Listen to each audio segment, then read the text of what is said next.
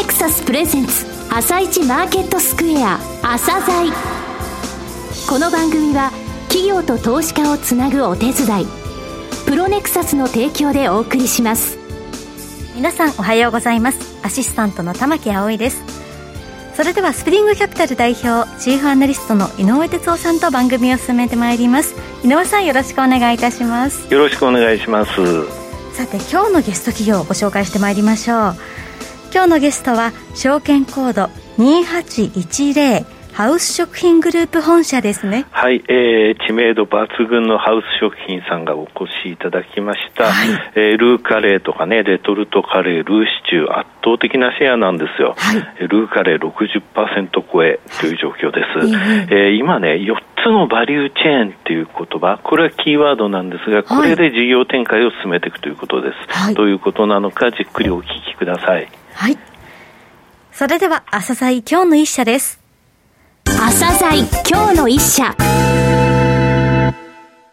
本日は証券コード2810東証一部に上場されているハウス食品グループ本社さんをご紹介いたします。お話しいただきますのは広報 IR 部長の中川信秀さんです。本日はよろしくお願いします。よろしくお願いいたします。えー、遠隔をご紹介いたしますと、1913年、大阪で薬種化学原料店として創業され、1926年よりカレーの製造販売を開始されたと。1963年、バーモントカレーの発売を機に大きく成長されたとあります。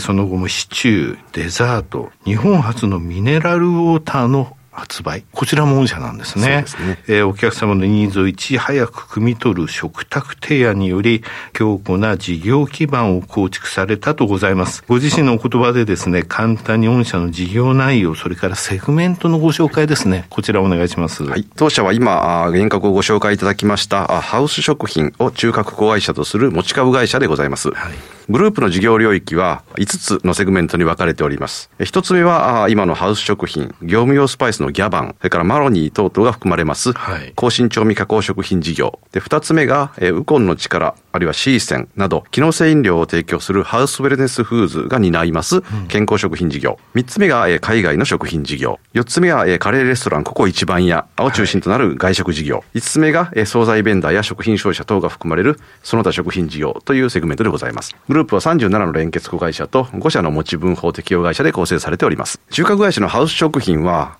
高度成長期に総合食品メーカーを目指しまして、カレー、シチュー、スパイスのみならず、デザート、スナック、ラーメン、水事業と、カテゴリーを広げてきました。はいうん、安定成長期に入りまして、専業メーカーとの競争が激化する中で、3年スパンの中期経営計画の考え方を取り入れまして、第4次中期計画までは、選択と集中を進めて、カレー、スパイス周りのコア事業を固めるとともに、グループ化したハウスウェルネスフーズが担う健康食品事業や海外事業に成長機会を求めてきました。現在弊社の海外食品事業のセグメントでは、米国で豆腐、中国ではカレー、タイで機能性飲料を展開する事業会社が、現地の職人数に合った事業を展開しております。うんその後、まあ、東日本大震災を契機に、調理の役割が外部化、いわゆる食の外部化が一気に進んだと見ております。はい、5次中期計画の段階に入り、うん、バーモントカレーに代表されるような、まあ、弊社の B2C の事業がこのままコア事業であり続けることができるのかどうかということで、危機感が出てまいりまして、お客様のあらゆるシーンで、えー、自ら価値を作り出してお客様に価値提案ができるグループとなるように、うん。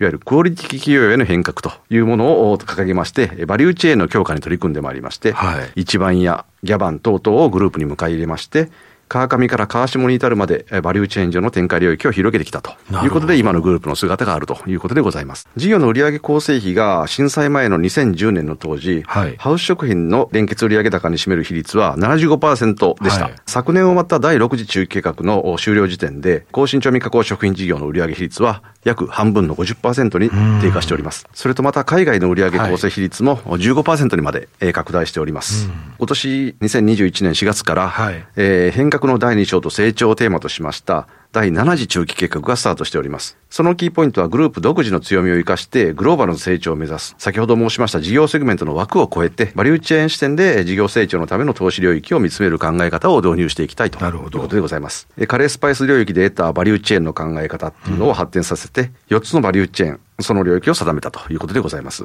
具体的には、まあ、基盤となるスパイス系のバリューチェーン、ビタミン、乳酸菌などの機能性素材系バリューチェーン、米国の豆腐事業を中心とした大豆系のバリューチェーン、さらに、まあ、チャレンジ領域として、付加価値野菜系のバリューチェーンの4つでございます。えー、今ですね、海外の売上高比率が15%程度にまで拡大したというお話がございましたが、はい、海外における事業の歩みですね、はい、こちらについても教えていただけますか？はい、当社の海外展開は、1980年代に、まあ、日本で培った美味しさを世界のお客様に届けようということで始まりました。うん、え現在は3つの重点エリアである、米国、中国、ASEAN 地域で、それぞれ豆腐事業、カレー事業、ビタミン飲料事業を展開しておりますが、うん、それぞれ異なった製品でありながら、それぞれにユニークな成長を遂げておりまして、グループの中でも成長率、利益率ともに高いセグメントとして、投資家の皆様から注目をいただいておるということでございます。これ、あの、アメリカの豆腐事業って初め苦労されませんでした？え、あの、実は私、あの、現職の前はアメリカの事業会社の社長をしておりまして、はい、その辺の苦労もよく知っております。はいうん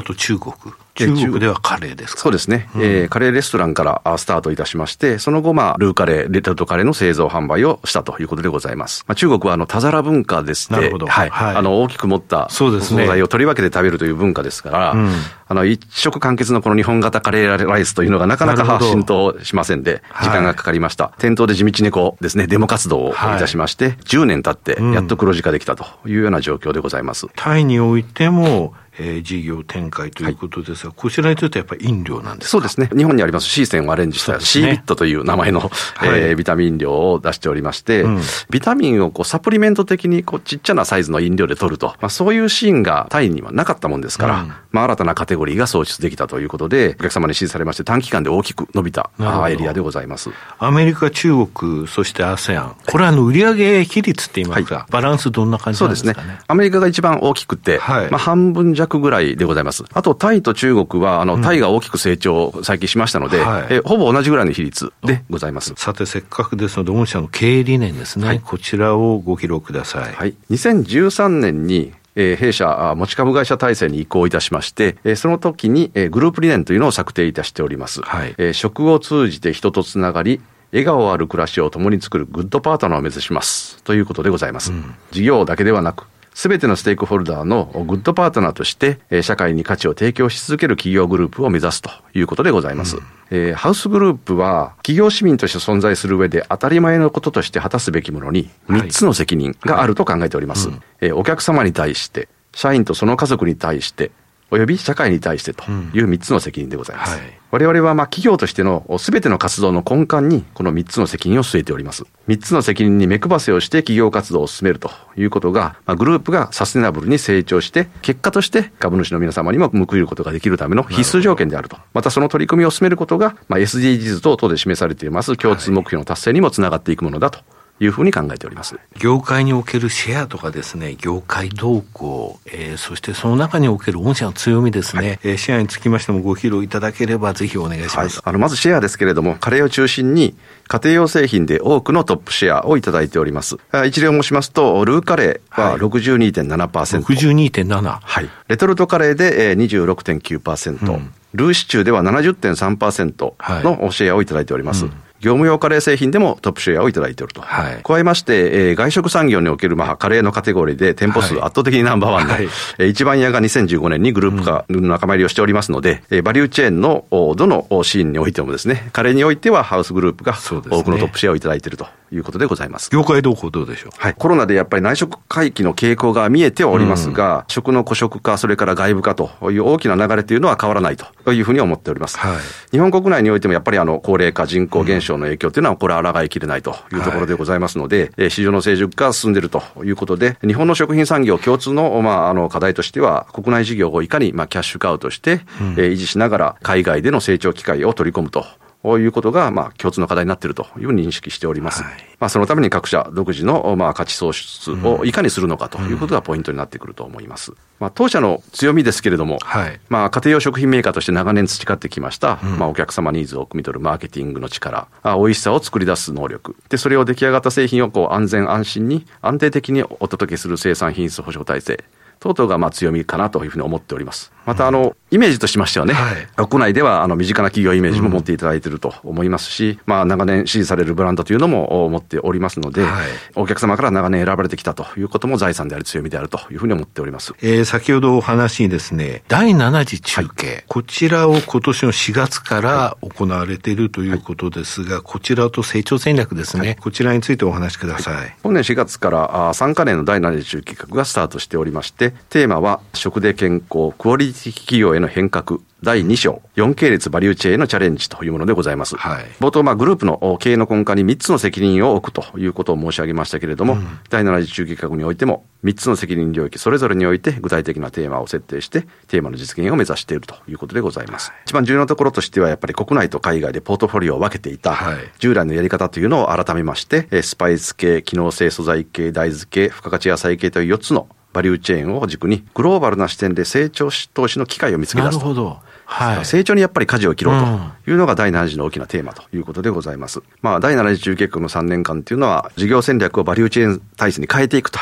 いう、その過渡期の時間に当たるのかなというふうに思っております。うんスパイスバリューチェーンでは、そのハウス食品、ギャバン、一番屋等々ですね、うん、スパイスカレーにを取り扱うグループ各社が生産とかスパイスの調達、うん、それから B2B の領域、はい、各領域でシナジーを創出するための、うん、まあ、グループの横断の取り組みというのを進めておりまして、第7次中期計画からいよいよその実行フェーズに入っていくというようなところでございます。はい、じゃあ、大豆系のバリューチェーンについても、これ、あの、アメリカだけじゃなくってことなんですね、はい、今、アメリカはカナダ、うん、メキシコ、それから EU にも輸出をしておりまして、はい、えー、事業の可能性というのを感じております。うん、豆腐をいわば、まあ、世界戦略素材と。大豆ですね、はい。えー、いうふうに考えて、えー、広げられるところを広げていきたいというふうな考え方です、うん、それから先ほど付加価値野菜って言われましたね、はい、この付加価値野菜ってどういうことなんですか、はい今、あの、我々はですね、あの、素材として涙の出ない玉ねぎというのを持っておりまして、はい。はい。生で切っても涙が出ない。そのままかじっても辛くないと。あ、そうなんですか。はい、いう玉ねぎなんですが、まあ、そういうその独自の素材などを持っております。まだ、あの、はい、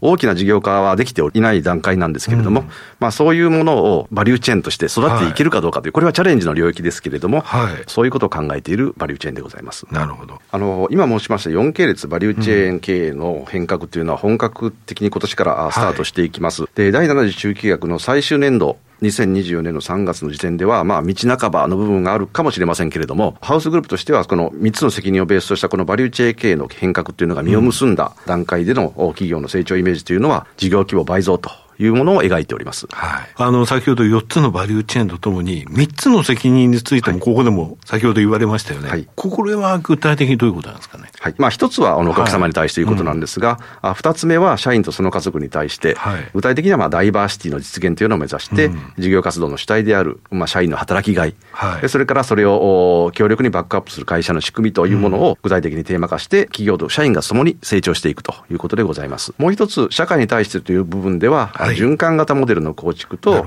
健康長寿社会の実現という重点2テーマを領域にしまして、具体的な目標を定めて、人と地球の健康の実現を目指していきたいというふうに思っております。はい、そして今回のあの中継のですね、はい経営指標等の目標ってございます、はい、第7次中計画は先ほど申しました、まあ、事業規模倍増という、うん、まあ、道半ばではあると思いますが、あそれを目指し、事業の ROS を損なわないような形をで、えー、気を配りながら、積極的な投資を進めていきたいということで、連結目標である売上高の3050億円、それから営業利益の260億円というのをしっかりと達成しまして、さらなる将来への成長の礎を築いていきたいというふうに考えております。そうですね。最後になりましたが、リスナーに向けて一言お願いします。はい、えー食のあり方の変化っていうのは ongoing であり、この動きはコロナ禍によってますます加速していくというふうに考えております。うんハウス食品は、まあ、家庭的で安定しているが、ともすれば保守的に過ぎるというイメージを、あの、いただいているかもしれません。まあ、これまでの国内のお客様に育てていただいたポジティブなイメージというのは、あさらに磨きつつ、グローバルな成長を目指す私どもの変革の取り組みにぜひご期待いただき、末永くハウス食品グループを応援していただけますと幸いでございます。えー、中川さん、本日はどうもありがとうございました。ありがとうございました。今日の一社、ハウス食品グループ本社をご紹介しました。さらに井上さんにお話しいただきます。はい、えー、ハウス食品グループさんですね。はい、あのね、東日本大震災が大きかったんですって。あ、そうなんですね。東日本大震災で消費者の生活習慣ずいぶん変わったぞっていうことを感じ取ったんですよね。えー、はい、えー、調理の役割の外部化っていうものは進んでいるっていうので、えー、セグメントをいろいろと広げていったっていうことなんですが、えー、これからは4つのバリューチェーン。これどういうことかっていうとね、はい、ちょっとまあ、例例が合ってるかどうかわかんないんですけど、焼き鳥であの例えるとね、今まで国内、海外って串があって、そこに、はい、あの例えば北米の串には豆腐を刺してって、そういうことだったわけよ。えーはい、でこれから串がね、スパイス系バリューチェーン、機能性、素材系バリューチェーン、大豆系バリューチェーン、付加価値野菜系バリューチェーンって、それが串なの。そこに国内ではこういうことができる、海外ではこういうことができる、あこの地域でできたことはこっちでもできるっていうふうに入れていくの。えー、となると、串が4つあって、そこにいろいろ、あこれこっちでもできるよっていうのが横つながりになっていくってことなんだよね。そう、そういうふうなことを今考えて、第7次中継でやられてると、すごいね、涙を出ない玉ねぎ持ってるんだって。えー、そんな画期的な、ね、だんだんね、料理が趣味なんだけど、年取ってくるとね、玉ねぎみじん切りで作っても涙出なくなってくるんだよね。そうなんですね。うん、悲しいけど。けどね、涙を出ない玉ねぎ作って、はい、カレーのルー使う。これも横串でしょう、はい、そういったところなのかもしれないですよね。なるほど。うん、2024年3月終わった後に、それからの、え倍増、えー、事業規模倍増できるための、うん、えー、税がどういうふうになってるか、はい、中継終わったところも、えー、よく見ておきたいなと思いますね。はい、楽しみにしたいと思います。それでは一旦お知らせです。企業ディスクロージャー IR 実務支援の専門会社プロネクサス上場企業のおよそ6割2200社をクライアントに持つこれはアジア証券印刷の時代から信頼と実績を積み重ねてきたからこそ。さらにプロネクサスが目指すのは企業と投資家をつなぎ日本の株式市場を活性化させることです。プロネクサス私たちは個人投資家の皆さんを応援します。井上哲夫今日のストラテジー。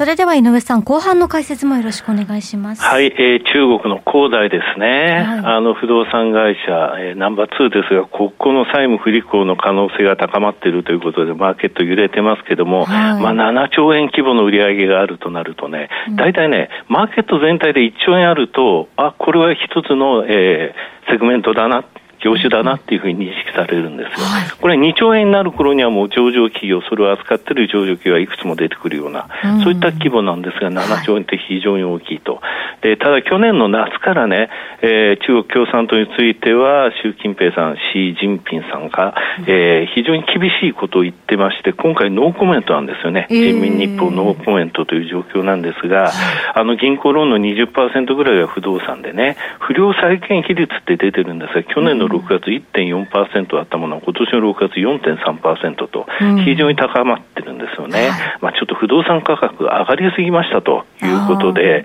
えー、中国の50都市でし、えー、不動産価格が年収の13倍、日本でいうと2019年日本の平均世帯収入552万円、13倍すると7176万円。マンションが7100万円超えてる状態が、日本の主要都市で起きてる、それが平均だっていう状況なわけね、これちょっと高いよね、ね。ただね、アメリカのダウ、RSI14 日の5日と10日足したものが66.64と、えー、あの非常にですね低い水準まで来ているので、テクニカル的には反発余地がそろそろかなと思ってます。はい、はい、井上さん、本日もありがとうございました。